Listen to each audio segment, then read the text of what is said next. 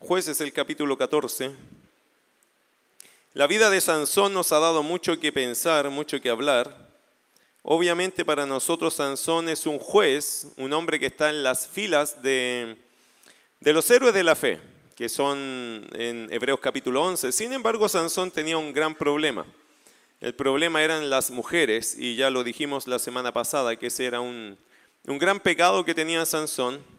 Interesante para mí pensar un poco en algo. Eh, en el capítulo 14 ya vemos, y en capítulo 13 en adelante comienza la vida de Sansón. Y Dios tenía propósitos para la vida de Sansón. Ajeno, hermano, a cómo Sansón ha llevado su vida o llevaría su vida de aquí en adelante, Dios tenía un plan, propósito para Sansón.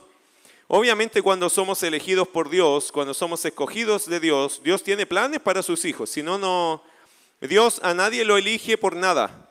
Y Sansón era un hombre que desde el vientre de su madre tenía Dios un plan para él y Dios había puesto algunos requisitos para él y estaba llegando la etapa en su vida que él tenía que entenderlo, asumirlo, vivirlo, cuidarlo, protegerlo. Y eso fue lo que Sansón no hizo. Interesante algo para pensar. Sansón tuvo una pasión desordenada y quiero buscar eh, con ustedes que me ayuden a buscar jueces capítulo 14, verso 4. Dice el texto allá, más su padre y su madre no sabían que esto venía de Jehová. Le voy a leer el 3 y el 4. Dice, y su padre y su madre le dijeron, no hay mujer entre las hijas de tus hermanos, ni en todo nuestro pueblo para que vayas tú a tomar mujer de los filisteos incircuncisos. Y Sansón, les, y Sansón respondió a su padre, tómame esta por mujer porque ella me agrada. Mas su padre y su madre no sabían que esto venía de Jehová porque él buscaba ocasión contra los filisteos, pues en aquel tiempo los filisteos dominaban sobre Israel. El pasaje más complejo, más, más discutido es el versículo 4, porque hay gente malinterpretando las escrituras piensan que Dios hizo a Sansón así. Es que eso no es lo que está diciendo el pasaje. Interesante, y se lo quiero explicar de esta forma, queridos hermanos. Sansón tuvo una pasión desordenada, Dios tuvo un plan determinado. Sansón comenzó a desarrollar una vida pecaminosa y Dios estaba iniciando su plan de liberar a su pueblo Israel. Nótese que eso es lo que dice el versículo 4. Dice que más su padre y su madre no sabían que esto venía de Jehová. ¿Qué cosa venía de Jehová? ¿Qué era lo que venía de Jehová? Esa pasión desordenada, esa inclinación mala hacia las mujeres, ya sea mujeres eh, rameras, prostitutas y filisteas? ¿Eso es lo que venía de Jehová o lo que venía de Jehová era esta estrategia para encender la mecha y empezar a qué? A ejecutar el plan de castigo contra los filisteos. ¿Qué era lo que venía de Jehová? Obviamente, hermano, que lo que venía de Jehová era la estrategia. Era simplemente esto de decir, Sansón va, a fijarse en una mujer pero ese matrimonio, ahora lo vamos a ver en la historia, ni siquiera se llevó, hermano, a, cabo, es decir, a consumación. Él no se quedó con esa mujer, esa mujer murió. Pero era la forma que Dios iba a encender la mecha para que los filisteos fueran eliminados, castigados con el fin de qué? De que Israel fuera liberado. Versículo 4 dice al final, porque él, Dios, buscaba ocasión contra los filisteos. Entonces, ¿cuál era la ocasión que encontró Dios, ok, esta situación que Sansón tenía en su corazón, Dios la usó para sus planes. Interesante, Sansón tuvo una pasión desordenada, Dios tuvo un plan determinado, Sansón comenzó a desarrollar una vida pecaminosa, Dios estaba iniciando su plan para liberar a su pueblo. Los dos, y mira qué interesante esto, los dos, tanto Sansón como Dios, en el mismo evento, pero ambos con corazones distintos. Se estaba viviendo lo mismo, pero Dios tenía una idea de esa escena y Sansón tenía otra idea de la misma escena. ¿Cómo puede ser eso? Es que Dios es soberano. Y que los planes que yo tengo nunca van a imponerse a los planes de Dios. De hecho, hermano, en nuestra vida generalmente nos puede pasar así. Usted comienza a hacer algo y se da cuenta en el proceso que Dios lo está usando para otra cosa. Sin usted saber.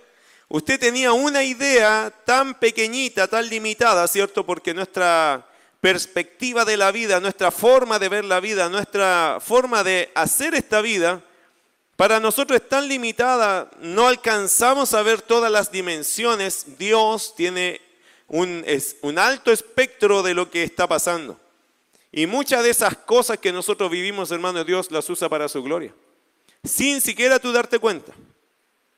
Porque ahí vemos la inmensidad de Dios, no? La grandeza de Dios, cómo Dios controla todo. El otro día alguien me preguntaba, pastor, si Dios lo sabe todo, ¿por qué permitió que Adán y Eva pecaran? Siempre es la misma pregunta, siempre la gente cree que a Dios eso como que se le fue de la mano y que Dios después tuvo que implementar un plan B. ¿Y cuál fue el plan B? El plan de la salvación. No, querido hermano. No, Dios no tiene plan B. Dios no necesita un plan B. ¿Por qué Dios nunca necesita un plan B? Porque Dios sabe todas las cosas y todo lo que lo permite está bajo su soberanía, bajo su providencia, bajo su decreto. Son palabras grandes, entiendo eso, y no siempre fáciles de entender. Hay que estudiar un poco de teología para no asustarse con estas palabras, pero Dios, mis queridos hermanos, todo lo sabe, Dios todo lo tiene ya planificado. Todo lo que vamos a vivir hoy día, esto ya Dios ya lo sabe y sabe lo que va a pasar mañana. ¿Eso lo hace culpable a Dios de todo lo que hagamos? Porque una cosa es que Dios sepa todo y la otra es hacerlo culpable de todo. ¿O no? Hermano, Dios es responsable de todo, porque todo viene de Dios, Dios es responsable de todo, por decirlo de alguna forma. Dios nunca va a escapar a la responsabilidad, pero Dios no es culpable de todo. ¿Entiende la diferencia, cierto? Yo soy responsable de mis hijos, pero yo no puedo ser el culpable de todo lo que hacen ellos, pero soy responsable. Supongamos que mi hija va y quebró un, vidrio del colegio. ¿Quién es el responsable? Bueno, ¿a quién van a pedir que venga al colegio? Al papá o a la mamá, ¿cierto? El apoderado responde. ¿Soy yo el culpable de que ella quebró el vidrio? No, yo soy responsable. Entonces, entiende la diferencia, jugamos dibujos diferentes. Obviamente yo soy responsable delante de Dios, delante de los profesores, de la directiva. Yo tengo que responder por la conducta de mi hija, por poner el ejemplo. Pero el que hizo el acto y el daño, ¿quién fue? Bueno, no fui yo. Yo soy responsable.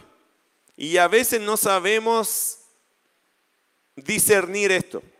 Por eso muchas veces el mundo culpa a Dios de muchas cosas que hace el hombre.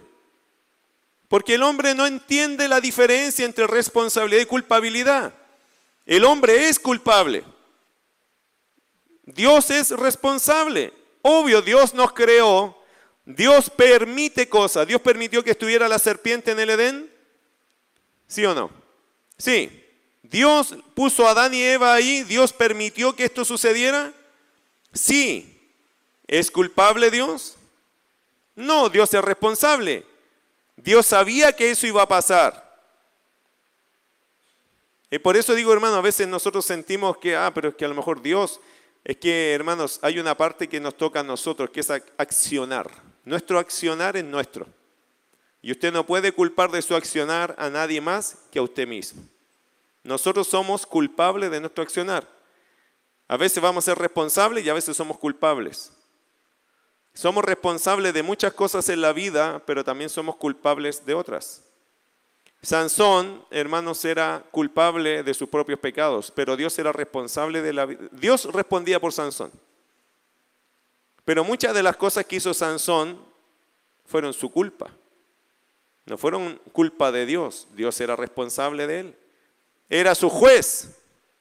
Sí, era su hijo, ¿no? Sansón era hijo de Dios. ¿Qué piensan? ¿Quién dice que es hijo de Dios? Levanten la mano. ¿Quién dice, no, yo creo que era hijo de Dios? ¿Quién dice, no, ese pecador no es un hijo de Dios? ¿Quién dice, pastor, ayúdeme, yo no tengo idea? Bueno, queridos hermanos, Sansón sí era hijo de Dios. Dios era responsable de él como Padre celestial, espiritual, pero definitivamente, hermano, que Dios sea nuestro Padre no significa que Él es culpable de todas las tonteras que nosotros hacemos, ¿cierto? Y eso es lo que le pasó a Sansón. Bueno, ¿Cómo inician los conflictos? Porque ya hablamos de cómo se metió Sansón con los filisteos, ya sabemos, ¿cierto? A través de estas mujeres, su pasión lo impulsó allá y Dios así estaba prendiendo la mecha. De la, de la perspectiva de Dios, este era un plan sumamente acotado, definido, con eso era suficiente para que Sansón acabara con los filisteos. De la parte de Sansón, Sansón está iniciando una vida licenciosa, pecaminosa. ¿Cómo, inició, ¿Cómo inician los conflictos? Porque en este caso Sansón ya se introdujo a los filisteos. ¿Cómo lo hizo? A través de esta boda que él se pidió, le pidió a los padres que fueran y le pidieran a esta mujer filistea. Los padres se negaron, pero al final tuvieron que acceder porque los obligó. Y bueno, ya era un hombre grande, entonces Sansón básicamente obligó a los padres a ir y los padres obligadamente fueron. Ahora, ¿cómo inician los conflictos entre Sansón y los filisteos? Porque hasta aquí no hay conflicto. En una boda se supone que no hay conflicto, ¿cierto? Tendría que ser muy mala la boda para que terminaran peleando la esposa y la esposa en la boda. Entonces hasta aquí no hay conflicto y Dios necesitaba provocar un conflicto. No una unión, sino un conflicto. La unión fue una simple excusa de Dios, una estrategia de Dios para generar el conflicto. ¿Cuándo nace el conflicto? Capítulo 14, verso 11 al 14. Y todo esto nace por un acertijo. Ahí nacen los conflictos en realidad. Ya estaban en la fiesta, parece que se acostumbraba a acompañar al novio para que no estuviera solo. Y verso 11 dice, y aconteció que cuando ellos le vieron, tomaron 30 compañeros para que estuviesen con él.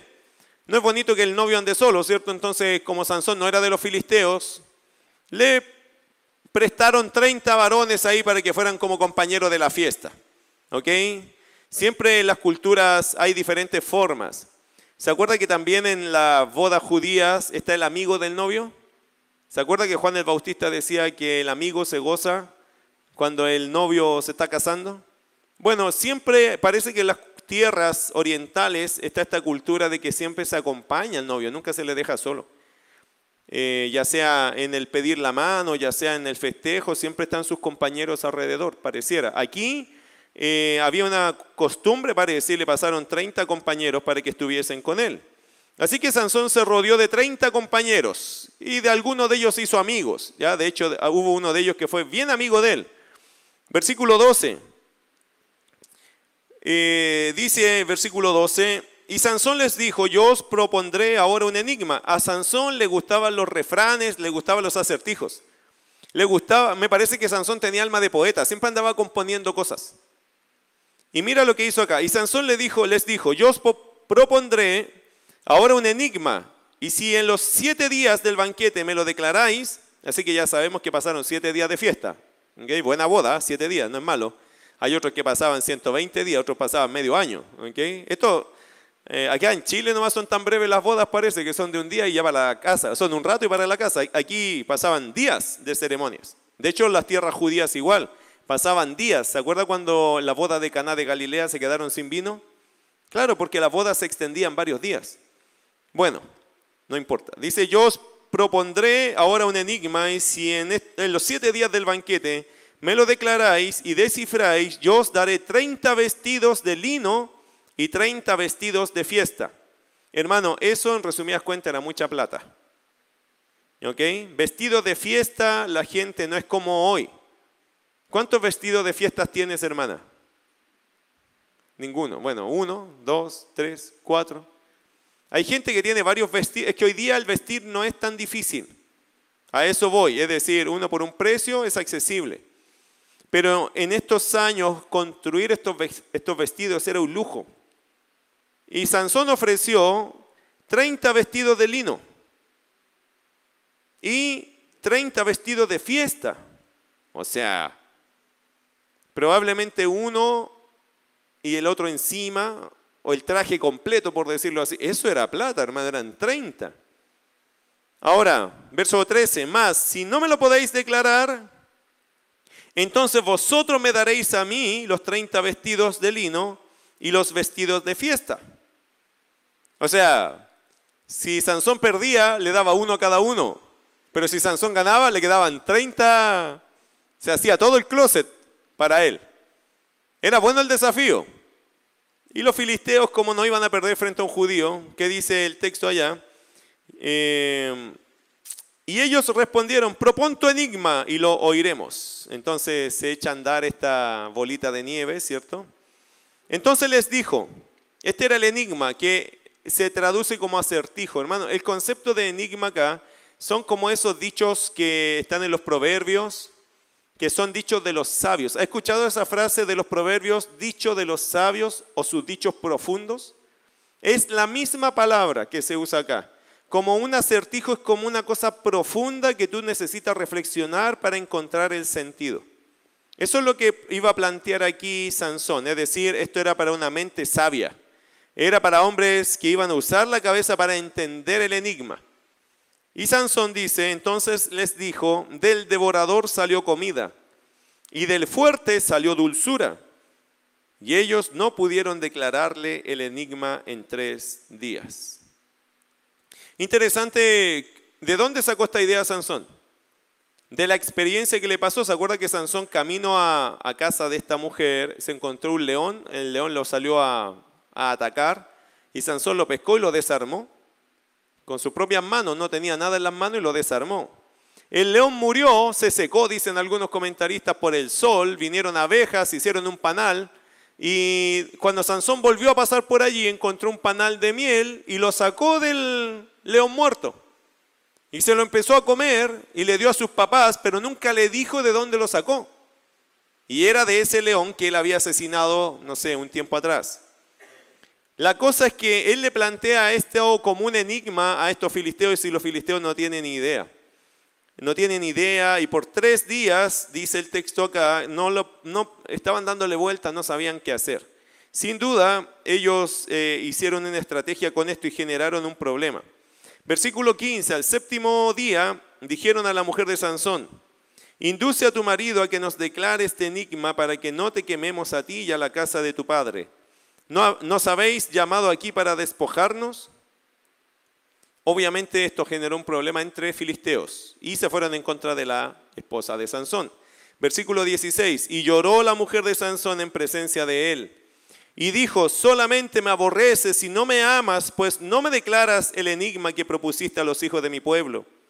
Y él respondió, he aquí que ni a mi padre ni a mi madre lo he declarado y te lo había de declarar a ti. Qué interesante la respuesta de un esposo hacia una esposa. No se lo he dicho ni a mi papá ni a mi mamá y te lo voy a decir a ti. ¿Qué le está diciendo? ¿Quién eres tú en lugar de mi papá y mi mamá?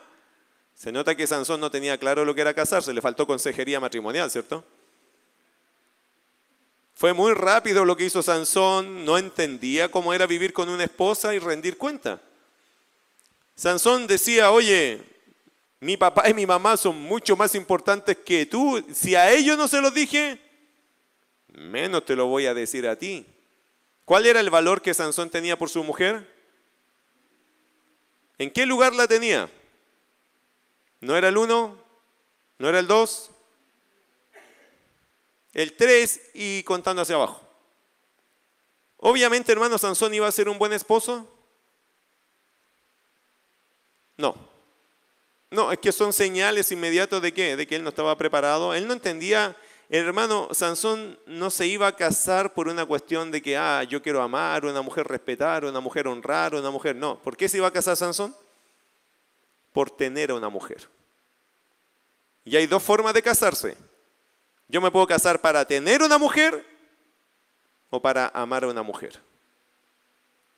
Y yo entiendo que Sansón aquí se casó para qué? para tener una mujer, no para honrarla porque él no la estaba honrando. Bueno, versículo 17. Y la mujer usó una estrategia que no falla nunca. Y ella lloró. ¿Es verdad que las lágrimas sirven, hermanas, o no? Amén. Algunos se le arrancó el amén. Nótese que ella usó lágrimas pero usó lágrimas para manipular a Sansón, ¿o no? No escuché ninguna hermana, ¿es verdad o no? ¿Está leyendo la Biblia conmigo allí o no? ¿O quiere que me salte esa parte? Usó Sansón por un lado, a ella no la valoró, no la tenía en estima como tú eres lo más importante para mí, no, mi papá, mi mamá y después tú. Pero si usted se da cuenta, verso 16, y lloró la mujer de Sansón en presencia de él y dijo, solamente me aborreces. Eso es mentira. Porque tampoco que Sansón la aborrecía.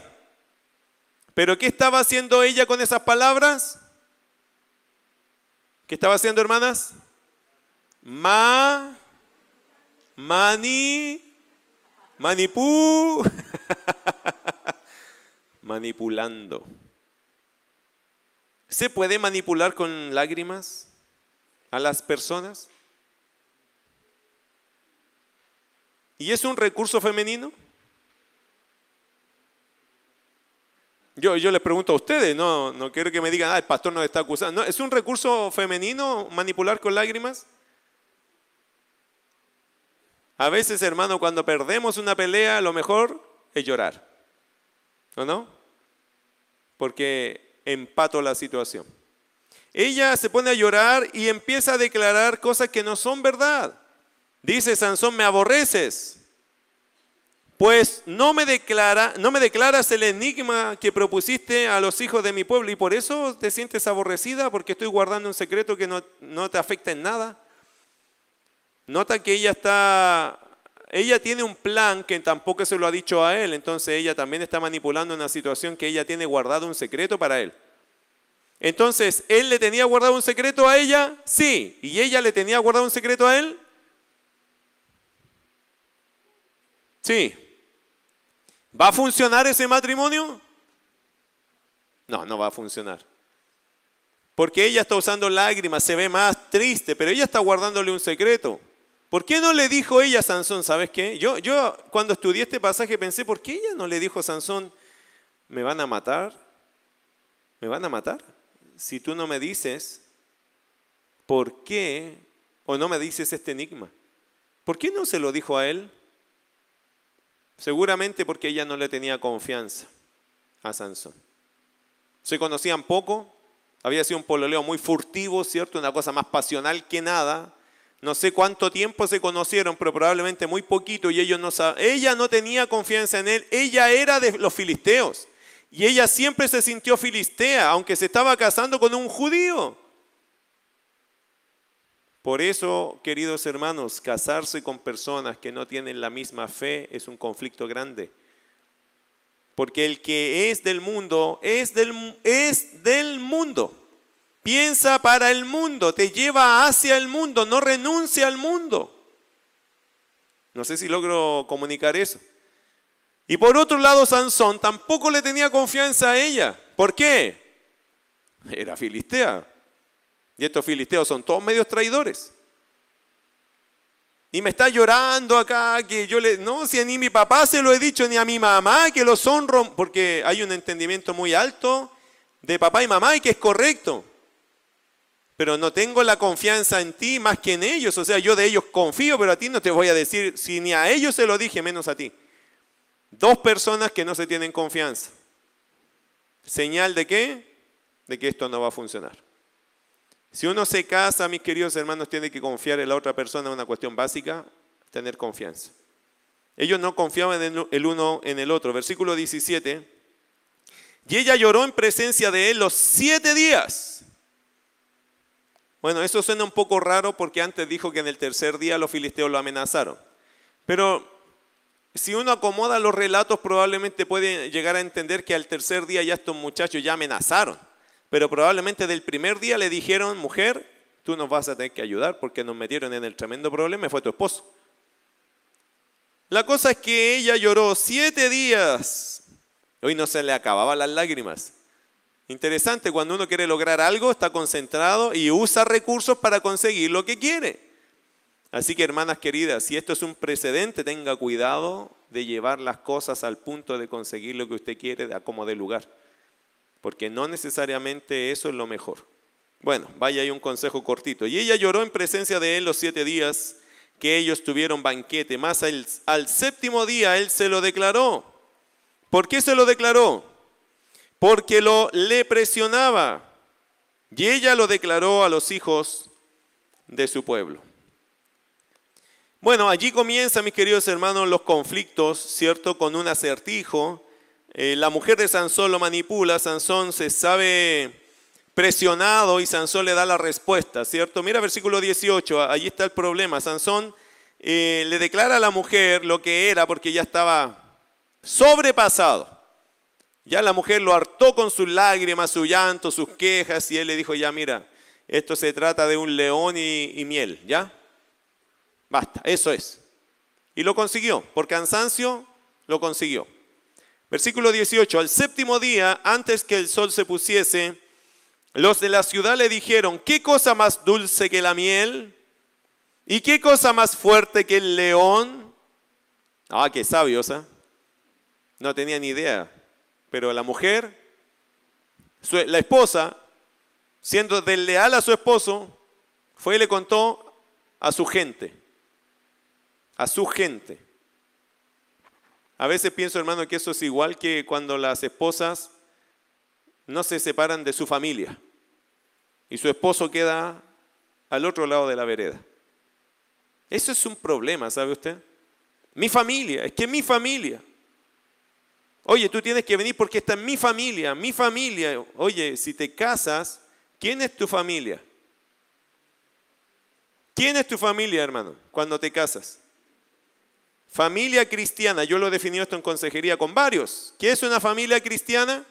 Es el conjunto que abarca esposo, esposa y sus hijos. Eso es familia. Todos los demás que son familiares.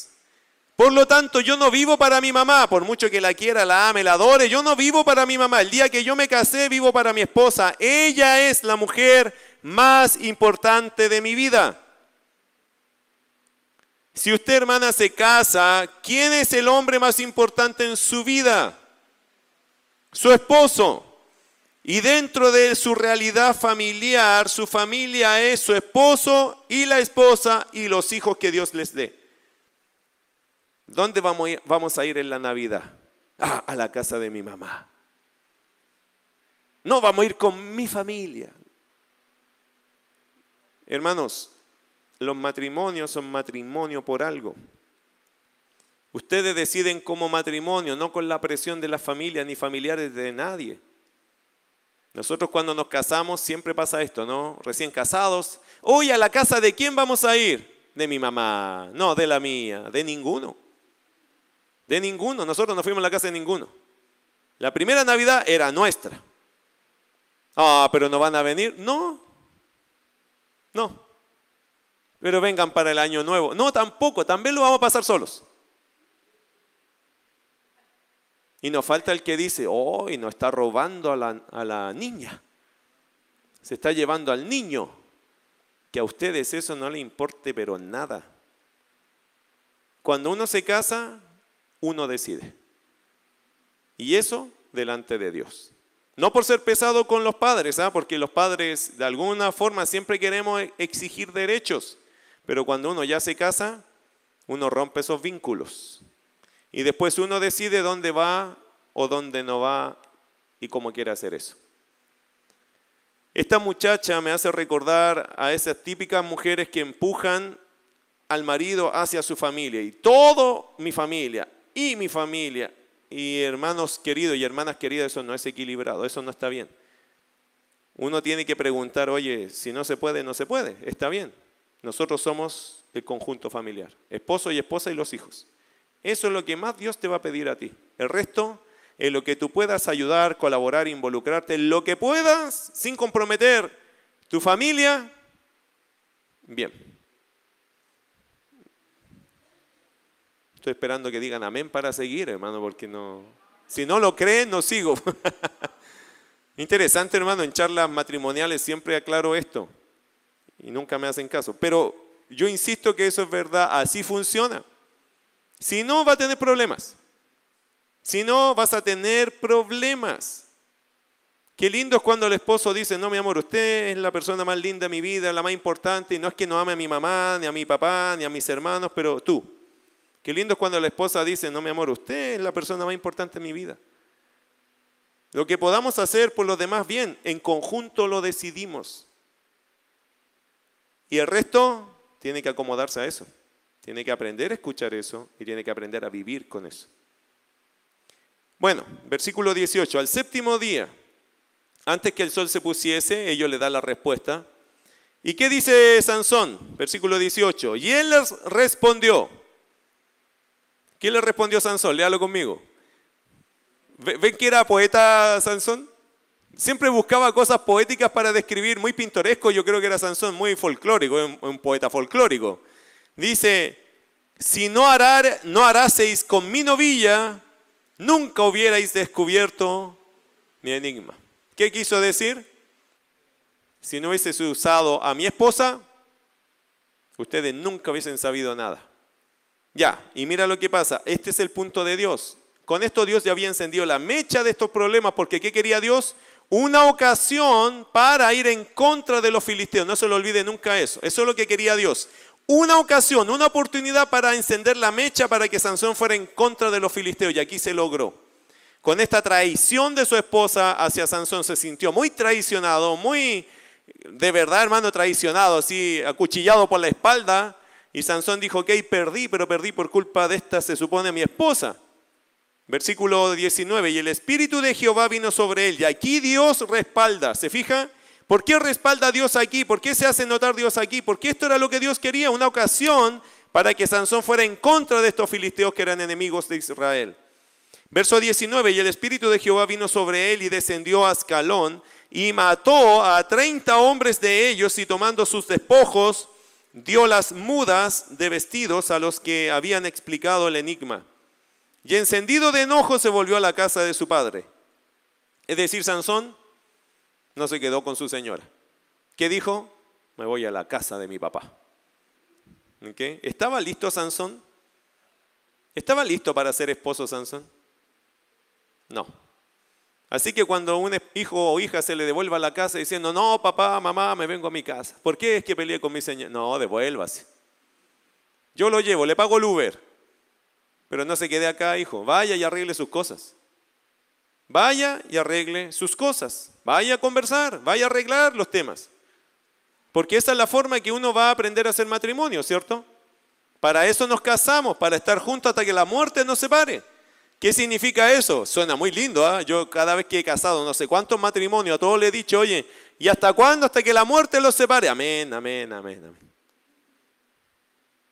Pero del dicho al hecho hay mucho trecho. Entonces, ¿qué significa hasta que la muerte los separe? Suena tan hermoso eso. Bueno, pero eso también significa que hay que aprender a vivir con las diferencias, hay que arreglar los temas, hay que conversar. No, lo que no hay que hacer, hermano, según Sansón acá, es, Sansón dejó. Sansón dijo, esta mujer fue una traidora, esta mujer no le tengo confianza. A los que sí le tengo confianza, ya lo dejó claro, eh, a papá y a mamá, me voy para la casa de ellos. Ya. Versículo 19 eh, dice que se fue a la casa de su padre y la mujer de Sansón, como él se fue, ¿qué dice el verso 20? Y la mujer de Sansón fue dada a su compañero ¿Cómo? Sansón tuvo amigos ahí, ¿ah? de esos 30 quizás. Había algún amigo, uno que le cayó muy bien, oye, este es mi amigo. Y Sansón parece que era bien así de, los amigos, amigo de los amigos. Y se hizo amigo de uno y resulta que ese que era el mejor amigo le tocó en, en suerte que Sansón se va enojado, dice, ¿qué me importa? Me voy a la casa de mi papá. Y él dejó la fiesta, dejó la novia, dejó todo ahí. Y parece que el papá dijo, bueno, pero hay que seguir la fiesta y esta niña está con el vestido novia. Eh, ya, tú, tú eres el mejor amigo, quédate tú con ella. Y el otro dijo, bueno, yo no venía a esto, pero ya que estamos aquí. Y se fue hasta con novia, se fue hasta con esposa para la casa. ¿Qué les parece? Claro, ¿por qué se hace eso? Bueno, en las tierras, hermano, orientales, una, es una, en todo lado en realidad, pero allá, allá se marca mucho, que uno no puede deshonrar a una mujer así. Imagínese ella con todo el atuendo y la dejan ahí. Está bien, ella se equivocó, pero para dejarla así. Entonces, el papá, para proteger la imagen de la hija, ¿qué hace?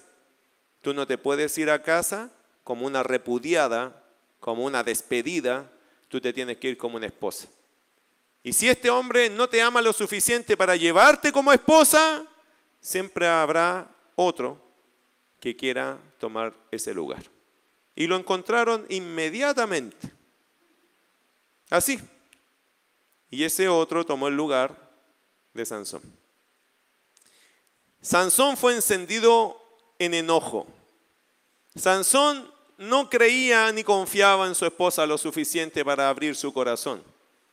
Sansón ponía a su padre y a su madre primero que su esposa. Ok, ¿estaba preparado para ser casado? No, ¿por qué se quiso casar? Porque él sí tenía qué cosa? Una necesidad.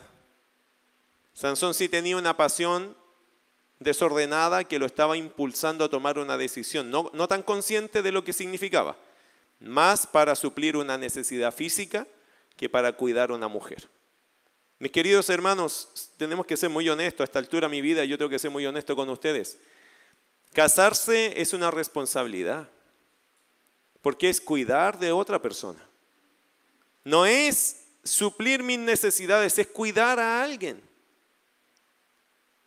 Y cuando uno se casa, querido hermano, suena tan emocionante y lo es, Suena tan hermoso y lo es cuando uno entiende que uno va a tomar una esposa para cuidarla, para protegerla, para amarla, para honrarla, para tenerle paciencia. Porque es un conocer. Y no es que uno sea perfecto, también ella tiene que tener su cuota de paciencia y tener el mismo compromiso. Aquí ninguno de estos novios tuvo esa altura. Esto ninguno de estos novios tuvo ese carácter ni esa madurez. Por eso sabíamos algo, esto no iba a funcionar. De todos modos, no iba a funcionar. Capítulo 15, ¿cómo aumentan los conflictos? Porque hasta aquí Dios, ¿qué logró? Dios logró encender la mecha y solamente mató a 30 filisteos Sansón y Dios dijo, pero esto es el inicio nomás, yo quiero que esto sea mayúsculo. Yo no quiero eliminar a 30, yo quiero sacar a los filisteos de acá. ¿Cómo aumentan los problemas? Mire capítulo 15, otra vez Sansón entra a la escena. Aconteció después de algún tiempo que en los días de la siega del trigo, Sansón visitó a su mujer. Mira, lo que hace Sansón, hermano. Se manda a cambiar, pasa toda una temporada afuera y él jura que todavía la señora lo está esperando. ¿Entiende lo que, lo que es Sansón? No, y después él exige, ¿dónde está mi señora? Viene a buscar a su señora. Pero ¿cuál señora? Si él la dejó allí en la boda y se mandó a cambiar enojado, nunca dio ninguna explicación, él no volvió la semana, él no mandó una carta, él se fue a secas y a secas volvió después de una temporada. Bueno, eso para que entendamos, hermano, cómo a veces pensamos los hombres que las cosas funcionan. No funcionan así. Eh, Sansón nos está mostrando exactamente cómo las cosas no se hacen. Sansón así lo hizo. Míralo. Sí, hermano, es cuestión de leer y aprender. Por favor, lea y aprenda.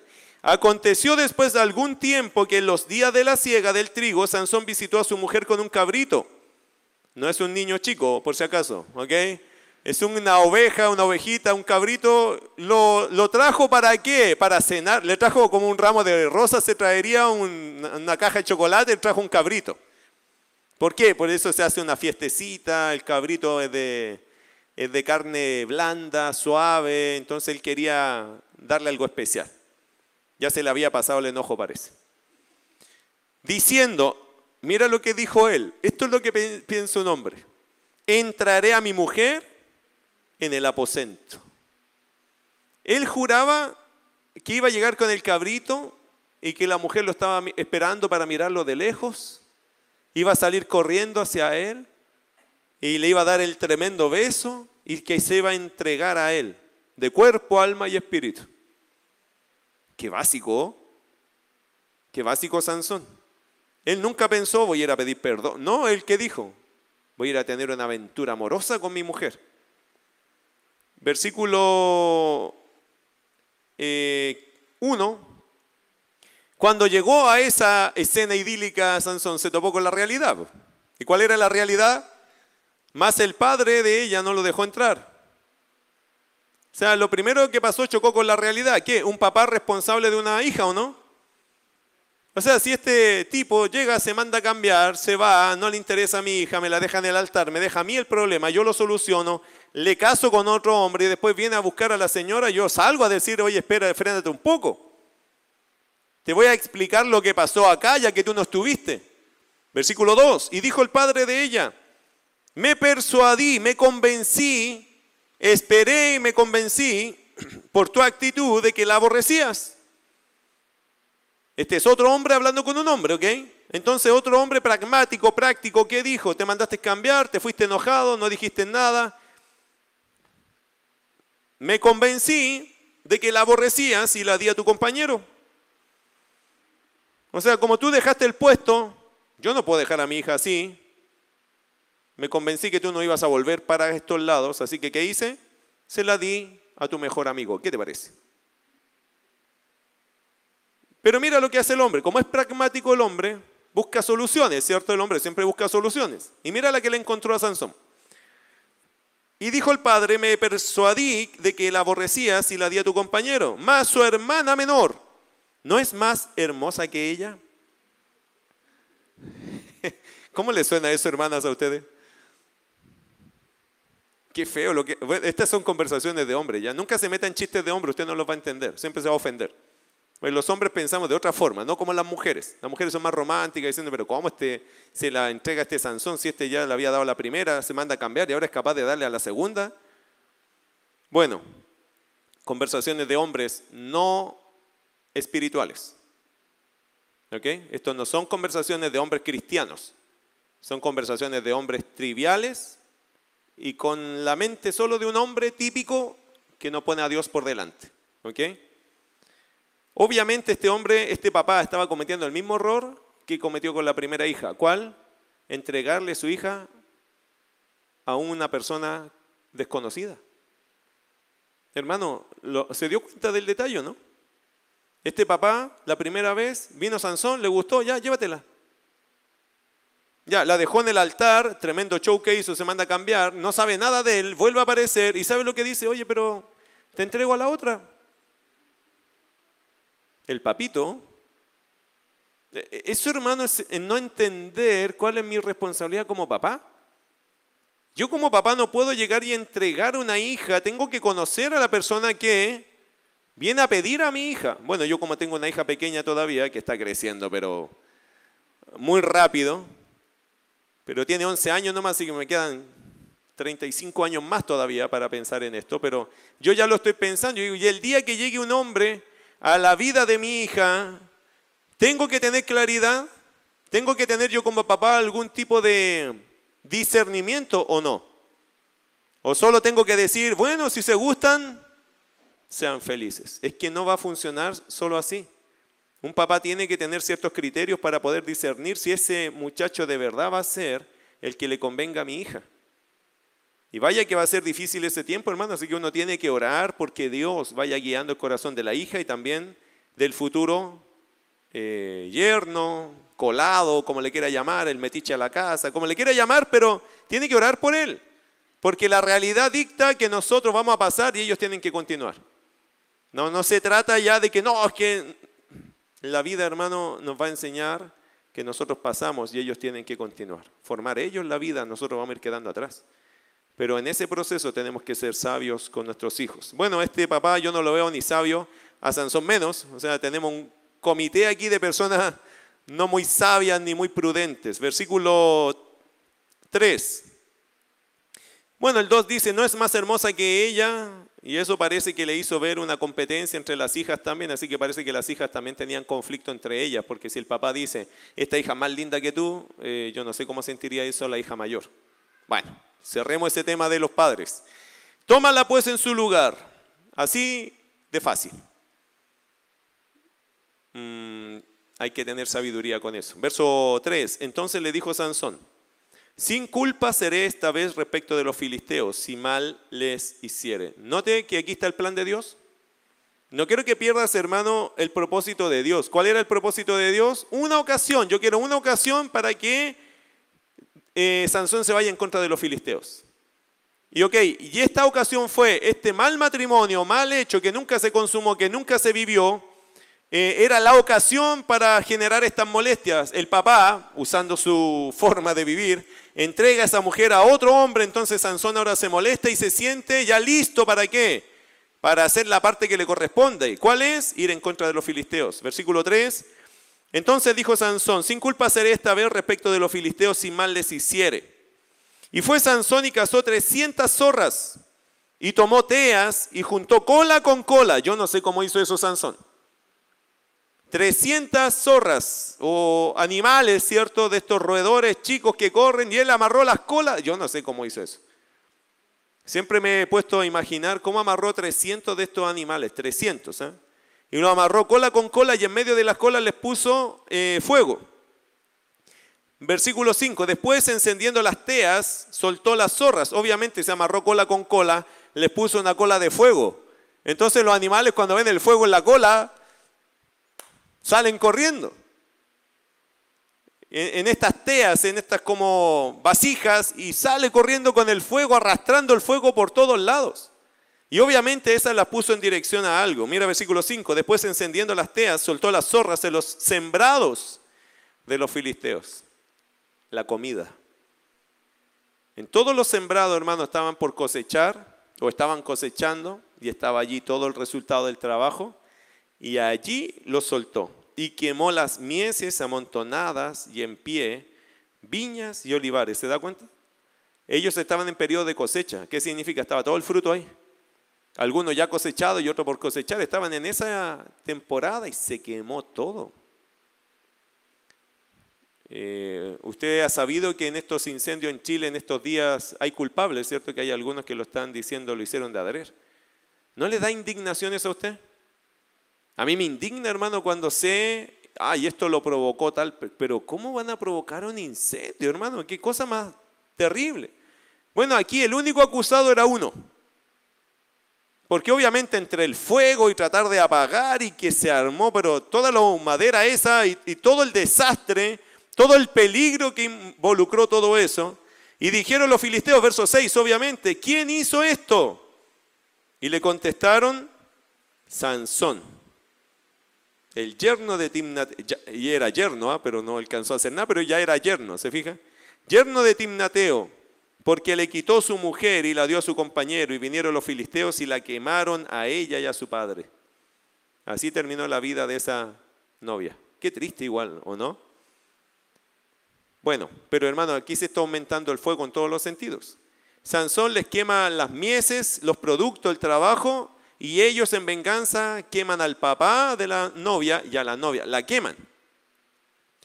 Versículo 7, entonces Sansón les dijo, ya que así habéis hecho, juro que me vengaré de vosotros y después desistiré. Y los hirió cadera y muslo con gran mortandad y descendió y habitó en la cueva de la peña de Etam. O sea, mató un montón de filisteos por la impotencia que le dio. Sigue el incendio, versículo 9. Eh, metafóricamente hablando, sigue aumentando los problemas. Entonces los filisteos subieron y acamparon en Judá y se extendieron por ley. Y los varones de Judá les dijeron, ¿por qué habéis subido contra nosotros? Y ellos respondieron, aprender a Sansón hemos subido para hacerle como él nos ha hecho. Entonces Sansón mató 30, después mató un montón más por quemar a su señora aunque él había quemado los sembrados. Y ahora los filisteos hicieron un grupo, ¿cierto? Dice que subieron y acamparon. Fíjense que se hizo todo un campamento de filisteos para ir a buscar un solo hombre. Es que no era cualquier hombre, o era Sansón, entonces no cualquiera iba a ir contra Sansón. Se hizo todo, acamparon allí para buscar un solo hombre.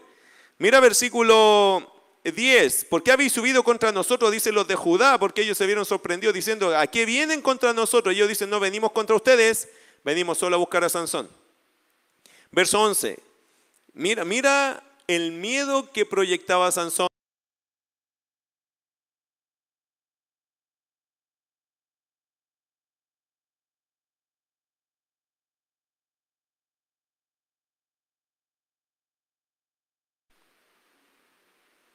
Nota el impacto de la vida.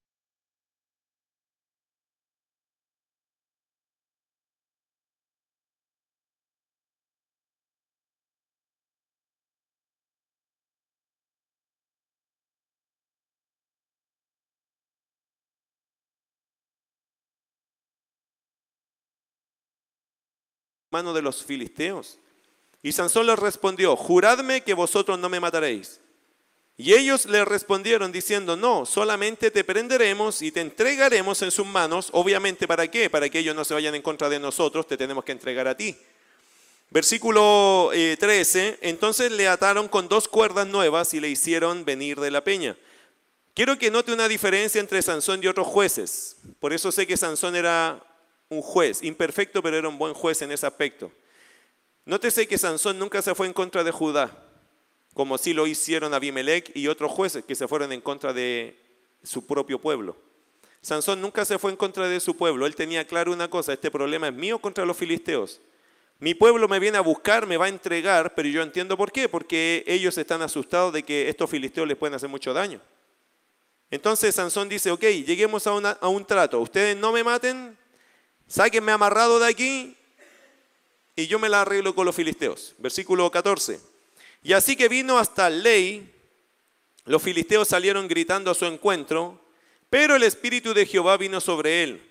Y las cuerdas que estaban en sus brazos se volvieron como lino quemado con fuego y las ataduras se cayeron de sus manos.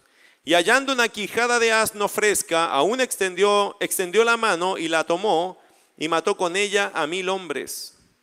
Entonces Sansón dijo, aquí está el poeta otra vez, con la quijada de un asno, un montón, dos montones, con la quijada de un asno maté a mil hombres. Si Sansón era poeta, hermano, tenía su... Él escribía cosas, yo creo que a él le encantaba dejar sus dichos ahí en el aire. Ahora qué interesante cómo Dios buscó esta ocasión. Sansón, hermano, estaba atrapado de alguna forma entregado, pero vino el Espíritu de Dios sobre él. Y vinieron los filisteos gritando contra Sansón. Acuérdate de algo, los filisteos tenían espadas, lanzas, tenían el hierro, el fierro a su favor. Sansón no tenía ningún arma. Bueno, encontró una, que era una quijada de un burro. Es decir, una parte de la cabeza del burro, ¿cierto? La quijada. Y la agarra, y estaba fresca todavía, así que no les quiero explicar cómo estaba eso, pero la agarró. Y esa fue su arma. Con eso se defendió y hermano, mató mil hombres. Solo con esa arma. Increíble. Arma su poema, ¿cierto? Su poesía, deja su dicho ahí en el aire Dice, con la quijada de un asno, un montón, dos montones, con la quijada de un asno maté a mil hombres. Su versículo. Y acabando de hablar, arrojó su mano, de su mano la quijada y llamó a aquel lugar Ramat Ley, colina de la quijada. Y aquí nosotros nos podemos dar cuenta de que, queridos hermanos, que Sansón se convierte de verdad en un libertador.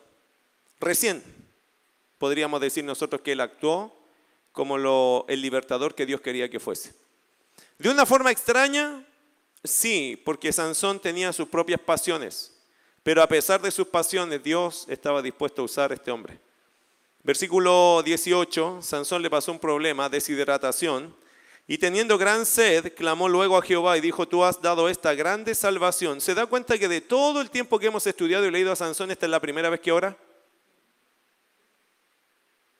¿Qué te dice eso? Bueno, que era creyente. Pero no era de esos creyentes tan devotos. Era creyente y oraba cuando. De hecho, si usted recuerda, y lo que yo recuerdo, Sansón oró dos veces en su vida en estas historias. La primera es esta, que está orando cuando? Cuando estaba por morirse. Mire el versículo. Tú has dado esta grande salvación por mano de tu siervo, y moriré yo ahora de sed y caeré en mano de los incircuncisos. Esa fue su oración. Entonces abrió Dios la cuenca que hay en ley y salió de allí agua y él bebió y recobró su espíritu y se reanimó porque de verdad estaba muy complicado.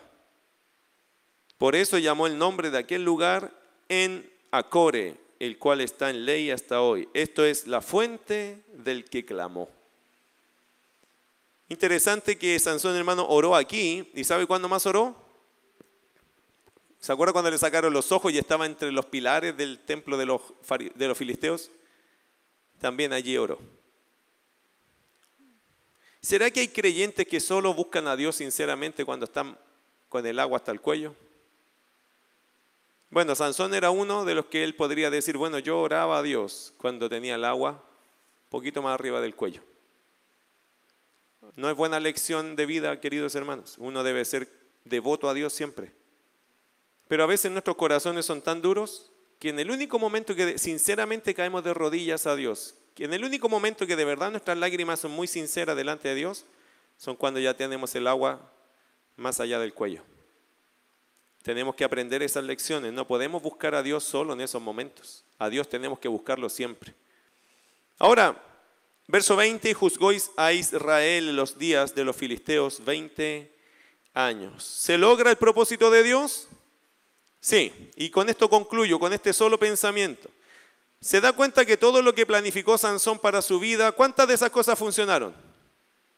Ninguna. ¿Se dio cuenta? Todo lo que Sansón tenía como plan, de su plan no funcionó nada. Sus papás no quedaron más contentos, no quedó con esposa, le mataron a la señora, quemó todo Filistea, los sembrados, se ganó el odio de todos los filisteos, casi se murió en esta pelea y él solo se iba a casar. Pero de la perspectiva de Dios, todo salió impecable. Por lo tanto, al fin del día, Dios se queda feliz diciendo, se cumplió el propósito. Y al fin del día, Sansón en su vida dice, no me resultó nada. Dos perspectivas, hermano. Un Dios soberano y un hombre que no controla sus pasiones. ¿Quién crees que va a ganar? ¿Aprendió su lección? Apéguese al plan de Dios para que le vaya bien, apegues al plan de Dios.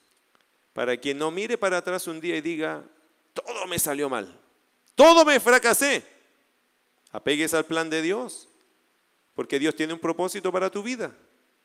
Apégate a ese plan para qué? Para que cuando veas para atrás digas, gracias Señor, porque entendí tu plan, me puse atrás de ti y las cosas me funcionaron. Vas a aprender mucho, pero hay que renunciar a tener esta vida sansonesca, guiada por pasiones, guiada por mis inclinaciones, no escuchando el consejo de mis padres o de mis autoridades o de los que son más maduros que yo. Renuncia a ese tipo de vida porque al final del día todo le salió mal a Sansón. Y Dios siguió victorioso. Es una gran lección. ¿De qué lado quieres estar? ¿Del lado de la victoria o del lado de la derrota? Ahora te toca decidir a ti. Si sigues con tu plan, bueno, o te sujetas al plan de Dios. Yo te aseguro algo, que atrás de Dios está la victoria. Amén. Vamos a orar.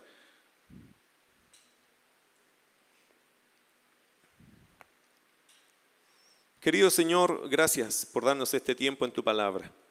Hay mucha información en las narrativas, Señor, de la, de la Biblia. Hay tantas cosas que podríamos decir, pero allí está, la lección de hoy, Señor. La vida de Sansón por una ruta y tu voluntad por otra. Sus pasiones y tu plan. Tu plan fue lo único que aquí triunfó. Todos los planes de Sansón fracasaron. Todos. No hubo nada que Sansón ganara aquí. Y a pesar de todo eso, Señor, se hizo tu voluntad. Tú eres soberano, tú eres Señor. El versículo, Señor, que leímos al principio se cumplió. Se cumplió. Tú encontraste la ocasión. Señor, es que tú nunca vas a perder. Pero nosotros podemos perder mucho. Ayúdanos a ponernos de tu lado, seguir tu plan, porque y quedarnos del lado de la victoria, porque tú eres el que tiene la victoria para nosotros. Nos cuesta a los hombres, Señor nos cuesta reconocer, pero ayúdanos a reconocer que tu plan siempre es mejor que el nuestro. Amado Señor, hombres y mujeres cristianos hoy día nos enfrentamos a estos pasajes y vemos principios acá que quizás los estamos saltando y por eso, Señor, hay consecuencias malas para nosotros. Ayúdanos a creerte, a creer en tu palabra, los principios que están allí y poder, Señor, reconocer que si hemos faltado en alguno de ellos, ponernos atrás tuyo, atrás de tu voluntad. Gracias por la esperanza que nos da tu palabra. Gracias por la dirección que nos da tu palabra. Obra en esta iglesia, obra en nosotros los creyentes, para creerte, Señor, para quedarnos con tu verdad, porque lo que hicimos hoy, básicamente, Señor, es leer tu verdad y observar lo que ella tiene escrito hace tantos años. Ayúdanos a ser sabios, a leer la Biblia con ese deseo de aprender algo práctico, de poner en práctica algo bueno que tu palabra nos enseña. Te bendecimos, Señor, te agradecemos por este tiempo en el nombre de Jesús. Amén.